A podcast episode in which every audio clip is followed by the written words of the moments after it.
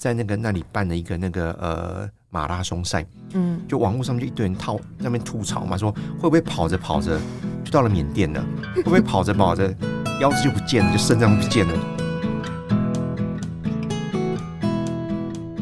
欢迎收听联合报直播的节目《远方》，和大家聊聊国际间发生的各种大小事。我是雷光涵。呃，受到 COVID-19 疫情的影响，中国大陆曾经终止旅行社经营团客出境旅游长达三年，那对重视观光收入的国家来说是很严重的打击。嗯、呃，所以今年大大陆这分批开放了出境的团体旅游，许多国家都很期待陆客的到来。那实际开放之后的情况到底是怎么样呢？呃，我们就请那个联合报新闻部大陆中心的主任林泽宏，泽宏来跟我们聊一聊。泽宏好，呃，光涵，各位听众大家好。嗯，因为其实疫情改变了我们生活蛮多，对不对？这疫情这三年，大家不能出国啊什么的，呃，所以在呃，边境解封之后，嗯、台湾人就哇，就是台湾人疯着出去，疯着抢着出 国去玩，因为大家说哇，国旅实在是太贵了。对，其实很有趣的是，台湾的民众还蛮关心陆客到底什么时候会回到这个旅游的市场。是对，因为我们喜欢去的国家都跟大陆的民众。其实是蛮蛮重复的，对，不对？对。那所以实际上到底开放之后的情况是怎么样？可，可以先先讲一下，比如说泰国好了，嗯、泰国是我我知道是大陆开放第一批可以团体旅游试点的国家嘛。那疫情之前的确到泰国玩的外国人有大概有将近三成都是大陆的民众。那现在泰国的旅游就是有恢复了吗？呃，其实哈，就因为大陆呃，今年二月的话就解封，他们一月解封嘛，哈、嗯。那二月解封之后，呃，二二月份他们发布第一批，就是呃，可以到海外旅游的目的地国家当中的话，就有泰国。那、嗯、他们其实第一批名单都是一些跟大陆比较友好的国家。嗯。那呃，其实泰国的话是很多国家的民众很喜欢去的的一个一个一个旅游目的地哈。嗯。呃，包括台湾啊，包括欧美人都很喜欢去泰国。对。那呃，早年也是一样，在疫情之前的话，很多大陆民众喜欢去泰国。一方面的话，它其实比起台湾飞泰国大概要五个多小时哈。大陆很多地方的话，他们呃飞往泰国的话，其实是很方便的哦，比较距离比较近。对，而且，嗯，诶呃。泰国的话跟大陆关系也不错，比如说他们呃曾经有过不同的时段的话，会给那个泰国民呃给大陆民众的话就是那个免签的待遇嘛。像比如说如果去泰国的台湾民众去泰国的话，大概觉得很麻烦的一点就是那个办泰国签证。对，那个费用贵之外的话，就是那个签证，呃，去泰国办事处在松江路那边的话，你要办那个那个签证，其实还有一点点麻烦，要花点时间哈。那呃，可是大大陆的话跟泰国关系好，然后又距离又近，诶，泰国真的是一个好吃好喝好玩的地方，所以就是过去的话，确确实在疫情之前的话，呃，去泰国的那个呃大陆民众很多，而且从应该是从二零一七年开始的话。呃，泰呃大陆就是那个泰国呃最大的那个海外游客来源地嘛。嗯，那我印象当中的话，二零一九年就是疫情爆发前一年的话，那一年到泰国的大陆游客呃有将近千万哈。嗯，所以是其实非常多的。可是呃，今年就是从呃尽管泰国是第一批大陆开放可以到境外旅游的目的地。可是我们在在这次那个呃大陆刚结束那个呃中秋节加十一的那个连续八天的长假，呃开始之前的话，我们看到的数据的话其实是很不理想的。嗯，对，就是呃。不止说已经不再是那个泰国，呃，不是在大陆，不是不再是泰国地最大的那个旅游的游客的来源地哈，就是而且他他甚至去那边的游客还不如马来西亚，因为那个量体其实差很大哈，马来西亚的那个那个整个全国的人口数跟大陆比较起来的话，其实是不成比例。那我们实际看到的数字的话，就是呃，在呃。十一之前的话，就就今年以来，就到中秋呃九月中旬之前的话，也也才两百多万人，那个那个数据其实是跟疫情前是差很多的，完全不能比。对，跟跟呃一九年的话，一年的话有一千万人。一千万人去呃泰国旅游，那个那人数差的非常多哈，嗯，所以我们也看到，就其实，在呃大陆中秋跟十一长假来临之前的话，泰国政府就宣布给大陆民众花五个月的那个免签的的待遇嘛，嗯，那其实那个很明显就是为了要抢陆客，因为他给给那个免签的呃待遇五个月的话，他其实刚好跨跨越三个大陆中的三个那个连假，除了就是呃中秋假十一这个连假之外，还有跨年那个连假，然后。紧接着还有那个呃，明年的那个春节二月嘛，哈，就大概是在在他五个月刚好在那个大陆明年那个春节的年假结束之后，所以泰国政府就是五个月的意思，就是说他是他是给九九十天的免签，但是就是有免签，但是他是限就是时期时间这个优惠时期是有五个月的时间嘛？对不对？不是，就就这呃，就从五月开，在这五个月当中的话，都可以有去都都可以免签，嗯，对。然后就是，所以他他就很明显就是就是为了抢陆客，他们大概也看到就是那个陆客来人数真的很不理想嘛。那有效果吗？其实哦，那那时候一宣布的时候，就是呃，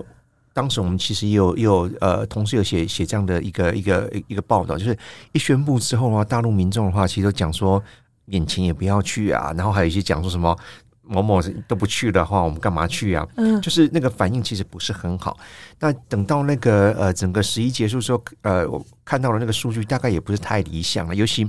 尤其很关键的一点就是。在那个时间点就刚给免签，然后在十一期间不是曼谷发生有一个十四岁的年轻人在枪枪击案，对枪击案，然后当中的话有一名那个呃呃大陆的一个女性的游客，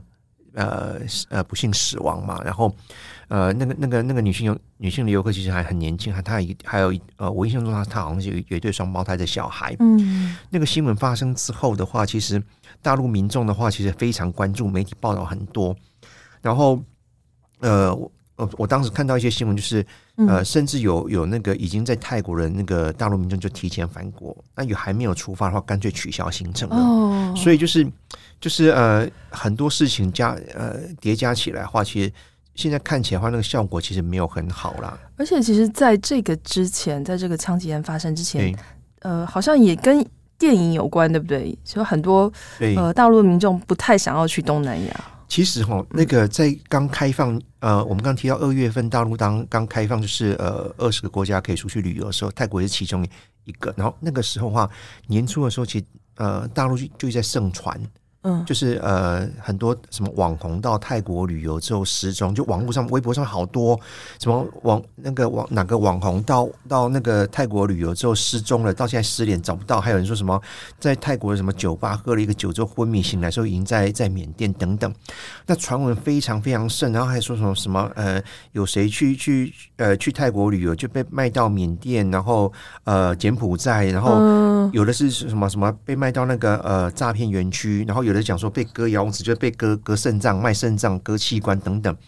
那个传言就已经非常非常多。嗯、那泰国呃，泰国其实也也注意到这个这个这个情况哈，所以泰国的驻北京大使馆的话，今年三月就曾经发布一份那个一一份声明，那题目讲标题就讲说泰国高度重视中国游客旅游质量与安全，所以那个那个有大陆民众对泰国那个印象旅游印象，其实年初就开始了。那接着的话，就就像刚刚刚光想提到，就是后来的话，就是也一直出现，就是那个呃诈骗集团啊，然后就是被被主要其实是是犯罪地是在缅甸呐、啊，嗯，那有些人是直接被骗到缅甸去，那当中有有不少人是被骗到泰泰国变成一个中继站。嗯，被骗到，本来以为是去泰国，结果被运运过去。嗯，对。然后在暑假档期的时候，大陆就就是因因因这个那个事情实在太多了，所以暑假档期的时候，大陆就有几部电影，就是都跟跟这个有关的，像比如说什么呃，消失的她，孤注一掷，呃，孤注一掷。嗯，那尤其那孤注一掷这这部那个呃电影的话。号称是呃真人真事的改编的，嗯，那这部电影的话在大陆的话其实很卖座哈，它它它那个八月初上映之后的话，到到目前的话，它的票房应该超过人民币三十八亿元，就是换算成台币是一百六十七亿元，那是非常惊人的票房。就是你可以想象说，这部电影在大陆的话这么卖座，然后看人肯定非常多。然后呃，透过那个电影的话，其实我觉得会更加深一般民众的话对于那个印象讲说，虽然虽然它里面其实没有没有去指名道姓讲说这是发生在哪个国家，嗯，可是因为从从场景从里面的语言跟文字的话，大家都大家都在想啊，那个就是东南亚嘛，就是缅甸、辽国那边嘛。他那电影的内容大概就是讲有人去那边，结果就被被对。被呃，就是变成诈诈骗犯的同伙嘛，对对对，然后被被迫，然后被关在那边，软禁在那边。因为因为其实大陆现在他们拍这种电影，大概也都很很敏感，就是不能够破坏破坏到那个大陆跟跟这些国家关系。可是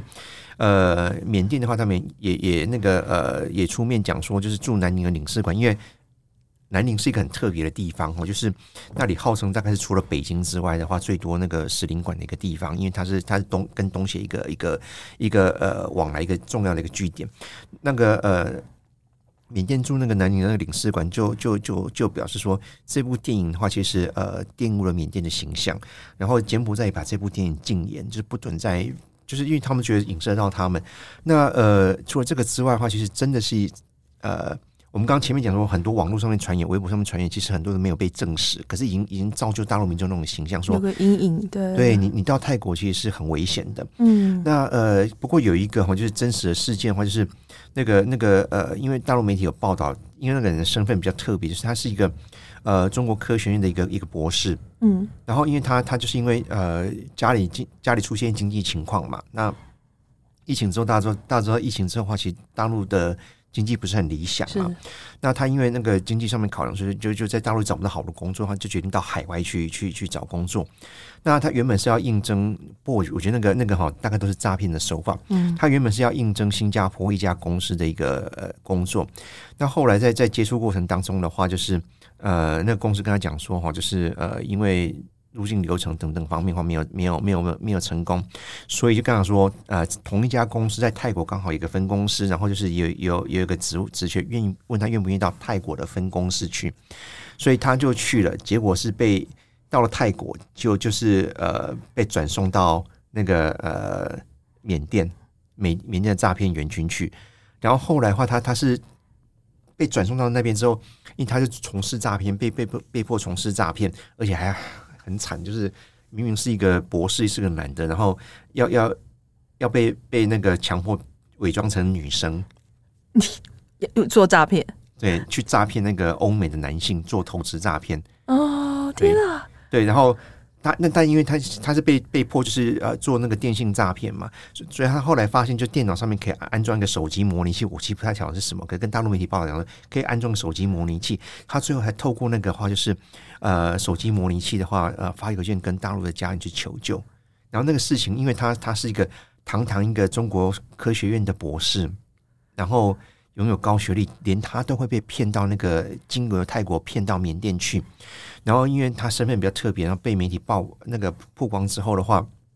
那个呃一开始是是那个那个呃诈骗集团是跟他要求，就是那个是跟他们家人要求要十二万的赎金，嗯，然后后来因为事情就是闹太大了，就官方的出面，他最后才被被九月初才被被解救回到中国大陆，就是。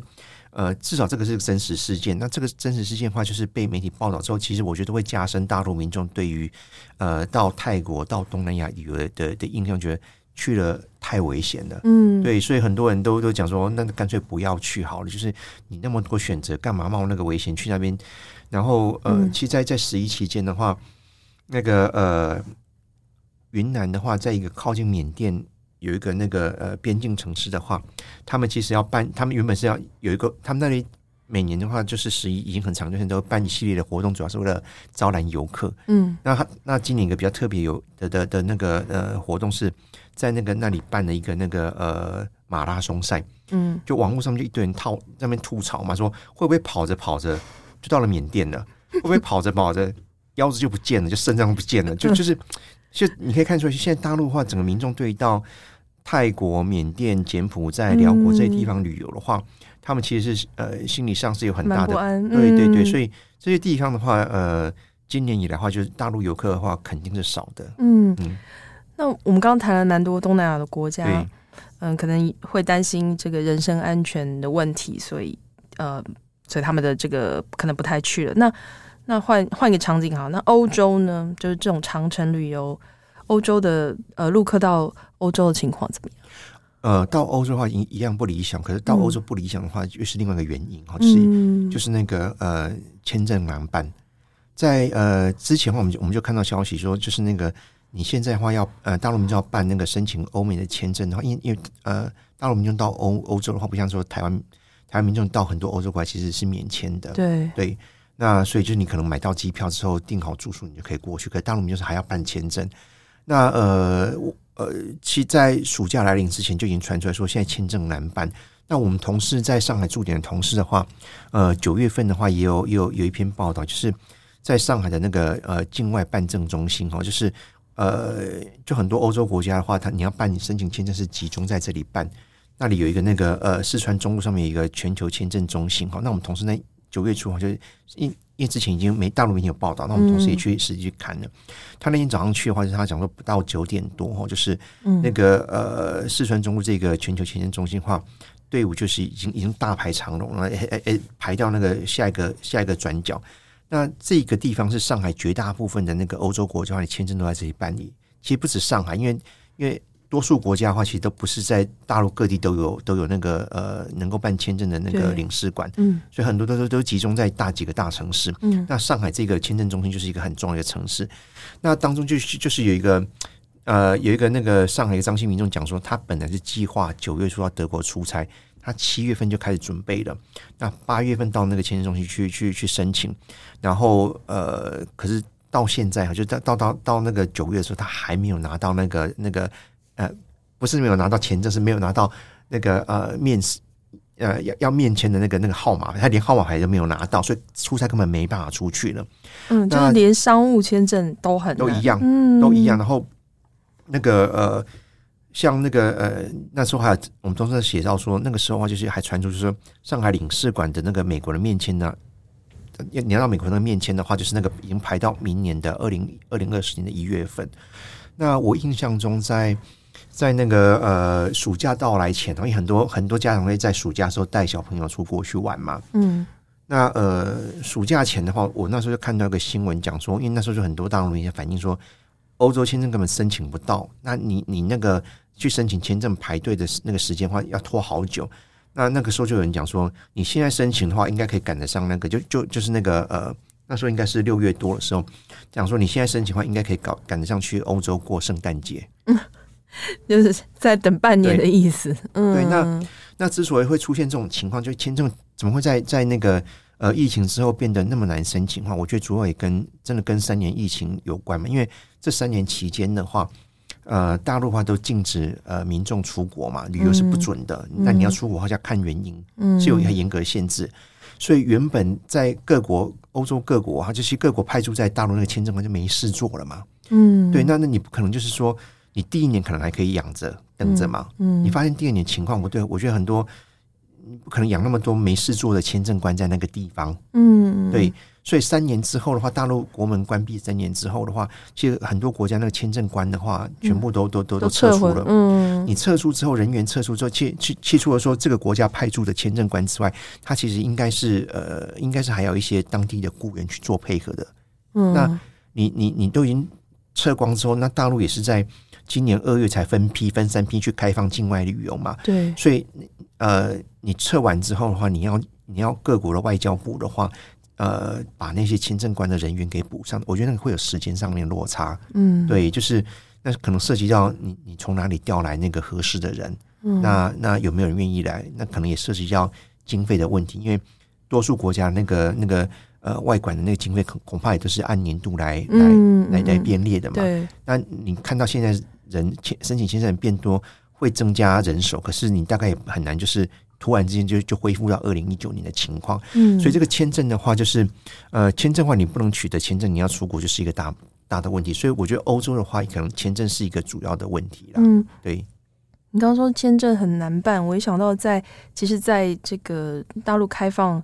团体团体课到日本之前，其实。陆客要到日本个人旅游也非常的难，也很多他就是呃要想要探亲啊什么，他们也是就是办两三个月签证根本办不下来，而且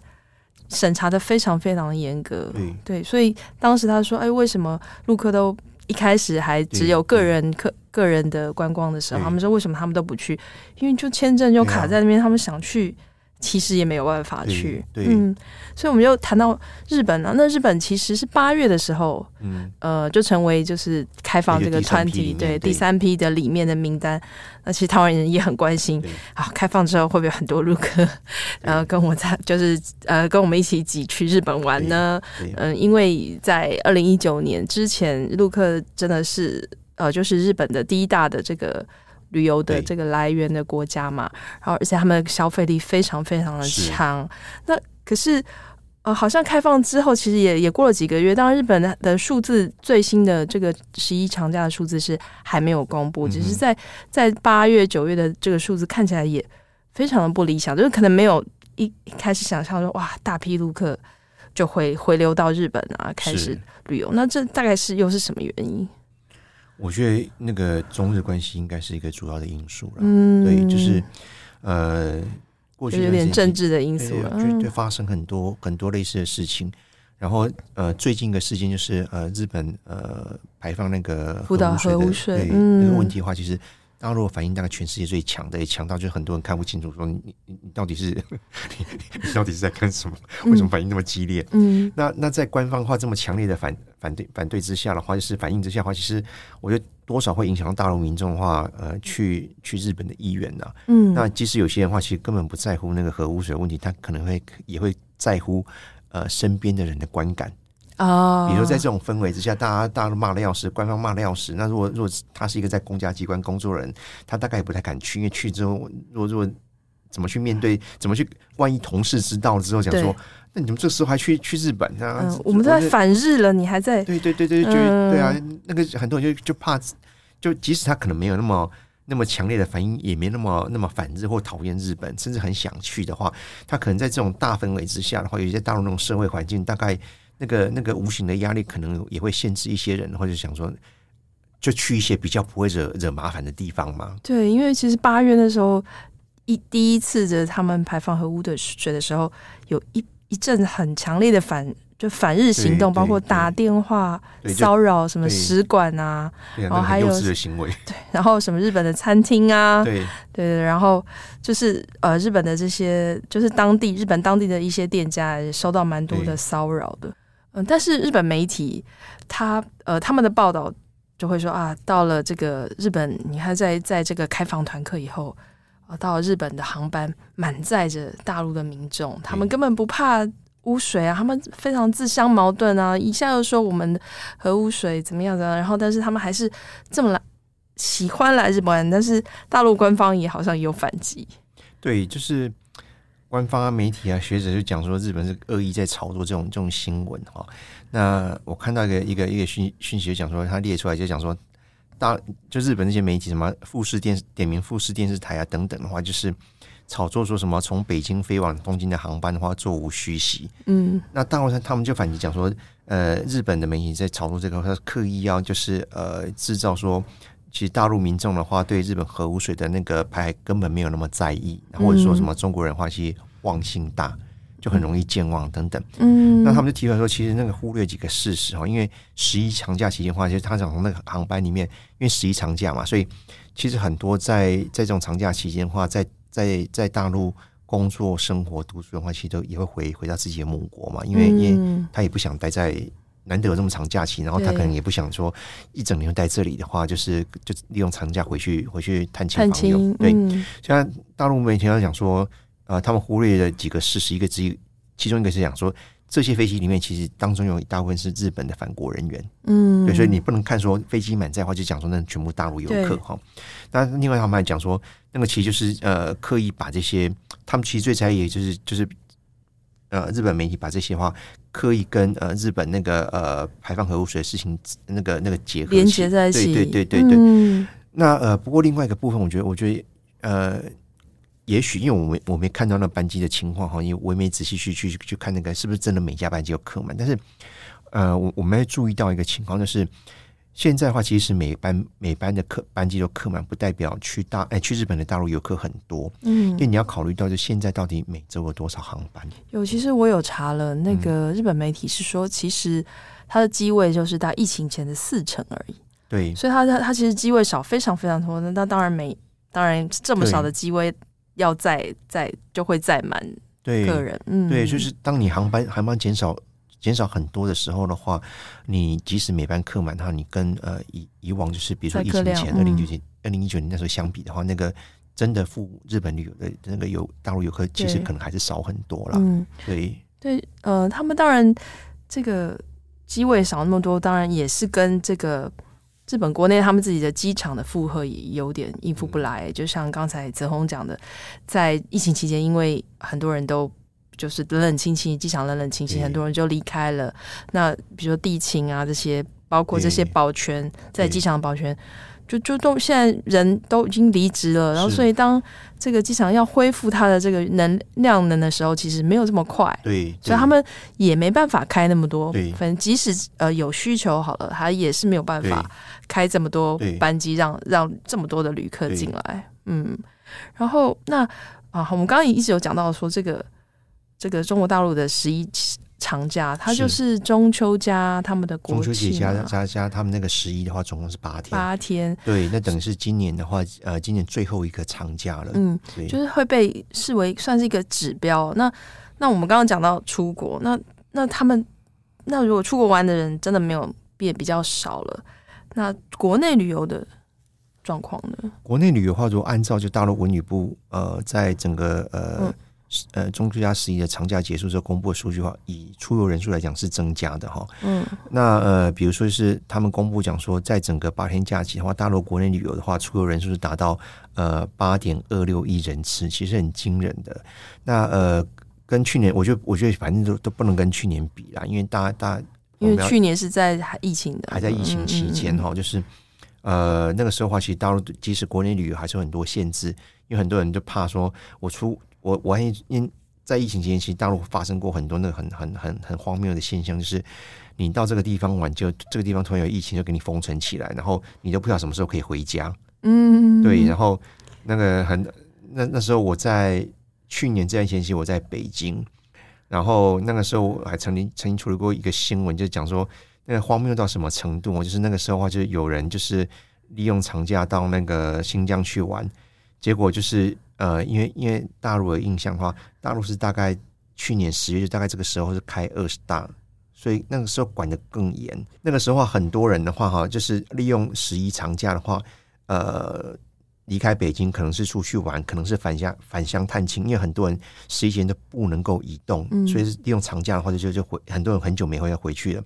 但是我在北京的时候，我我那个有一个朋友，他太太是在国营单位工作哈，嗯、他讲话太太那时候就是那个那个公司的话就就严格要求所有在京人员的话都不得离京，嗯，等于就为了防疫。北京要召开二十大，为了防疫就要求不得离京。那他们里面就有那些，他说有一些年轻同事就就很反弹的，讲说你用什么理由？这是哪里的规定？用什么理由？不，我不得离京。然后，然后就是那个那个，反正就就就就就跟他们抗争。那后那些后来离开北京的话，大概都会很惨，因为之后离开北京之后回不来了。是因为就是封封城了。你就是那个时候，大陆就用一个很很很疯狂的做法，就是那个时候的话，就是。那个呃，用手机定位，然后因为大陆大陆什么东西都是要要那个呃实名实名制，然后火车票也是要用那个也要实名制的订。嗯、一出城之后，你就被他们那时候叫跳窗，就是你就把你你一离开北京，把把把列为警示警示人员，根本不能够买那个呃前往北京的机票、高铁，什么全部都不能。就管你什么，你你十一之后要上班，才不管你呢！你就离开北京之后就回不来了，出去就回不来，就是因为你的你你就就已经被锁定了，你要你要再回不能回去。然后那个时候呃那时候很荒谬，就反正那个 荒谬的事情好多。那荒谬到什么程度？就是很但是很多人就是没办法，我我得回去工作啊，我回老家看看爸爸妈妈。但我我现在的家在北京啊，我工作在北京啊。那时候正在想尽各种方法，比如说那时候网上有很多攻略哦，就是。破解的对，就想说好，你进不了北京，到北京最最离北京最最近地方，你看能够到哪里？然后比如说，哎，在河北河北呀、啊，或者是就周边那边，嗯、你先坐到那里，想尽各种方法，就是坐车、坐火车、坐坐那个呃公共汽车到附近的城市，走路进北京。嗯，对。然后后来没发现，就有人用这种方法，真的成功了吗？就封锁啊，就整个道路都封锁起来啊。哦。对也不行，对，所以那个那个时候是那个情况，所以那个那个时候其实是很多人根本不连国内旅游都不敢，所以跟去年比相比的那个数字，我觉得是没有什么意义的。没有意义。嗯。那如果说我们我们拿来跟跟那个二零一九年相比的话，今年的话就十一长假的话，旅游旅游的人数，我们刚提到说是八点二六亿人嘛，哈。那呃，比起那个二零一九年还有成长，就就成长四点一哈。嗯。那我们看人数是是成长的，可是如果如果按照就是那个那个呃。呃，消费金额来看的话，就今年的那个整个大陆国运国内旅游的消费金额，其实比起二零一九年只有成长百分之一点五。哦，对，就是你你那个消费力，消费力化成长的幅度是比那个呃出游人数的成长幅度要低的。嗯，那我们就考虑到说，从一九年到现二零一九年到现在的话，那个物价的变动哈，因为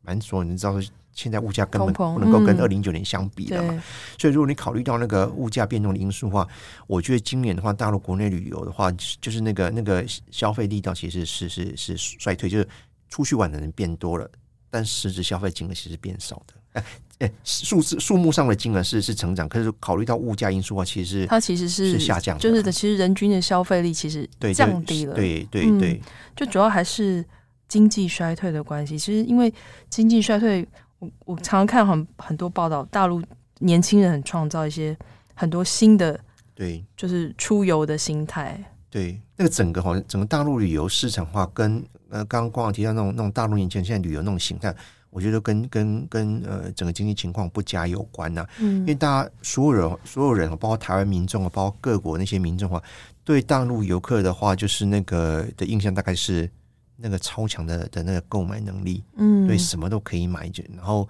诶诶，购买力超强，可是这种情况可能也在现在会发生改变。这不只是陆客不见了，就是陆客来的话，那个消费力大概也也也也不不像过去了哈。那呃，在这种情况下，我们刚提到说，你从从十一的销销售数那个旅游数字来看呢，金消费金额来看的话，其实是实质上是是降低的哈。嗯。那在这种情况之下，大陆这几年，诶，应该讲今年就疫情之后，因为疫情前期基本上没什么旅游了哈，然后疫。疫情之后的话，大陆也出现很多种那种那种呃特殊的情况，比如说年轻人的话，之前就是很流行，就是叫特种兵旅游嘛。嗯，那特种兵旅游就是讲说，因为为什么叫特种兵，就是它其实有点像是那个呃极限挑战一样，就是尽可能利用那种周末或节假日的时间的话，用最少的时间去最多的景点，而且因为要像特种兵，所以他们他们他们吃。呃，很省，住更省。嗯，那有些的话，就是有些话，甚至会会会就就是为了要要要省一个晚上住宿费，他宁可坐夜车。嗯，因为坐夜车的话，就可以可以省下一个晚上住宿费。睡醒了就第二天，对，就到了地。对，然后呃，像呃大陆有些地方的话，就是那个那个海底的话，就是或者一些餐厅的话，呃，甚至出现有年轻的话，就提你看到那那餐厅的话。半夜有有很多人提着行李在在那边趴那边睡觉，嗯，对，就是为了省住宿费。其实哈，就是那个不只是现在才有，像比如说我在我在上海的期间的话，在上海的那个上海，其实北京也看过，就是在大陆一些大城市的麦当劳跟肯德基，呃，台湾可能也会有，但是我觉得不会那么多。就是呃，这些大城市的麦当劳、肯德基的话，你大概都会看见呃，有一些那个呃民众的话。他身他是带着行李，那趴在那个素食店的那个桌子上面睡觉。嗯，对。那那以以往的话，那些人可能是因为他各种原因到了这大城市来，然后他他他可能为了省钱等因素就，就就就睡在那个地方。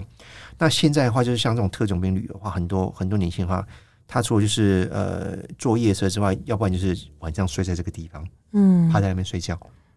就是为了省钱，或者是他可能去一些不需要。花什么钱的？对，所以现在现在大陆博物馆就很热嘛，因为我觉得大陆这一点的话，其实比台湾要好一点，就是因为他们他们很推广推广那个博物馆，他们大在各地的话各新建各种博物馆，而且大陆现在很多博物馆的话，其实都是免费的。我也是因为免费，人人很多，所以都要现在都现在都要用用网络手机，网络上面事先预约。那呃，喜欢逛博物馆跟逛逛博物馆逛多的话，其实呃一个原因也是因为不用钱。嗯。对，就是因为免费，你只要事先预约好的话，嗯、你就可以进去里面就不用钱，嗯、那还可以拍照打卡什么什么之类的。嗯、那另外还有一个就是就是那个呃，现在现在最近的话也兴起一种叫 City Walk，嗯，就是就是他们他们把它翻译成中文叫做城市漫游。嗯，那我觉得这个也是有有可能是一个呃，可能有很多原因的，但我觉得当中可能有一个原原因是因为也跟经济有关，就是。当你消费力呃不行的时候的话，你就会尽量减少长途旅游。长途旅游除了出国之外，就是跨省，因为大陆实在太大了，嗯嗯，就会就就就会很多人就会就去去就减少那种你你需要跨省的旅游。嗯，那 City Walk 的话，它它就让你就是我我就在重新认识我现在居住的城市。嗯嗯，对。那他们很多人讲说啊，那那就是压马路嘛，那压马路最不花钱啊。那这个其实很很特别，是像比如说那个呃，在上海里那个上海话有一个。大楼叫武康大楼，武康大楼已经很久了，就是就是上百年的历史了。那那因为他那边离我们上海的宿舍其实很近，我经常经过。以往的话，就是根本不会有人在那边什么聚集在那边，就是啊什么拍照啊干什么的。就是当然武康大楼一直有很有名，它它因为它上海上海有一上海很不错一点，它保留很多那个洋式建筑。嗯，然后那个早年那些那些建筑，其实你到现在看还是很很好看、漂亮的。嗯，但现在的话，那个武康大楼现在现在就是。到了周末，一堆人在那边拍照，人多到就是拥挤，然后必须要有交管。那为什么？因为文青的行程。对，就是就是就是呃，你你在在在在街上呢到处乱逛拍照，那最便宜嘛，因为因为你可以可能可以搭地铁就好，可以可以甚至、嗯、甚至是那个呃走路就可以了，嗯、就是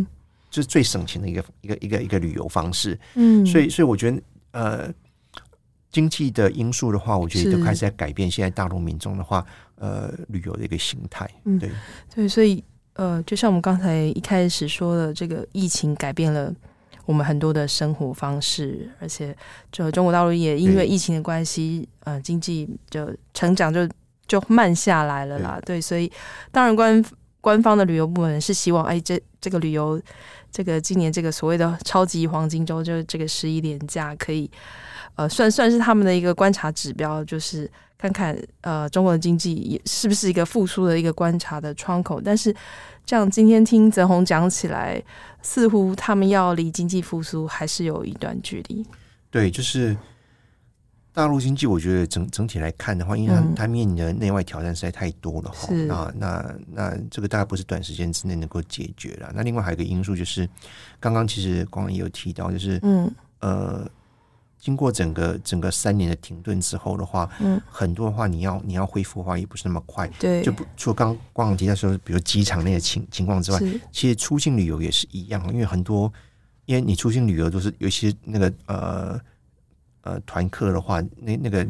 涉及的更多哈，比如说你除了航空公司他们要恢复那个呃空服员的人数，是，然后呃另外的话就是旅旅行业者的话，你要恢复就是。呃，能够带团出去导游，嗯，那些人数的话，其实大概都不太容易，因为因为很多人的话，在过去这三年当中都已经早就转行了嘛，对。对，就就就是因为我不可能三年不工作，就等着你什么时候解封嘛，嗯、可能等第一年可以，等第二年可以，等可能过了第二年之后，很多人大概都转行了。那转行之后，你你说你现在要叫叫我们啊，赶快回来，赶快回来，可能很多人也不愿意，或者是也不是那么容易，就是可以马上回来，嗯，所以就是。呃，我看到是大陆的话，就是呃，媒体有有在访问，就是也是因为针对就是现在的话，为什么大陆的出境的话，现在还是没有恢复，就恢复情况不如那个国内旅游。我大陆媒体有访问那些一些呃旅行业者嘛，那大陆一些旅行业者讲说，他们预期就是真的要回归到呃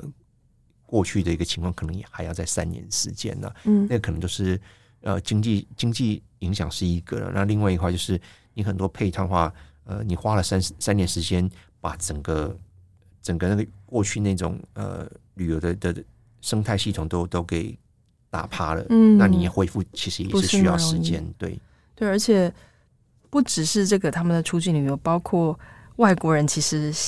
呃也也不在。也不能不再来，就是要回到中国大陆旅游的情况，好像也没有在一起。对，那就这就是另外一个因素了。对，好，今天谢谢呃泽宏来跟我们聊这个有关这个中国大陆的这个旅游的状况，然后还有跟他们啊到底探讨到底为什么呃中国大陆客不见了这件事情。谢谢泽宏，呃，谢谢光涵。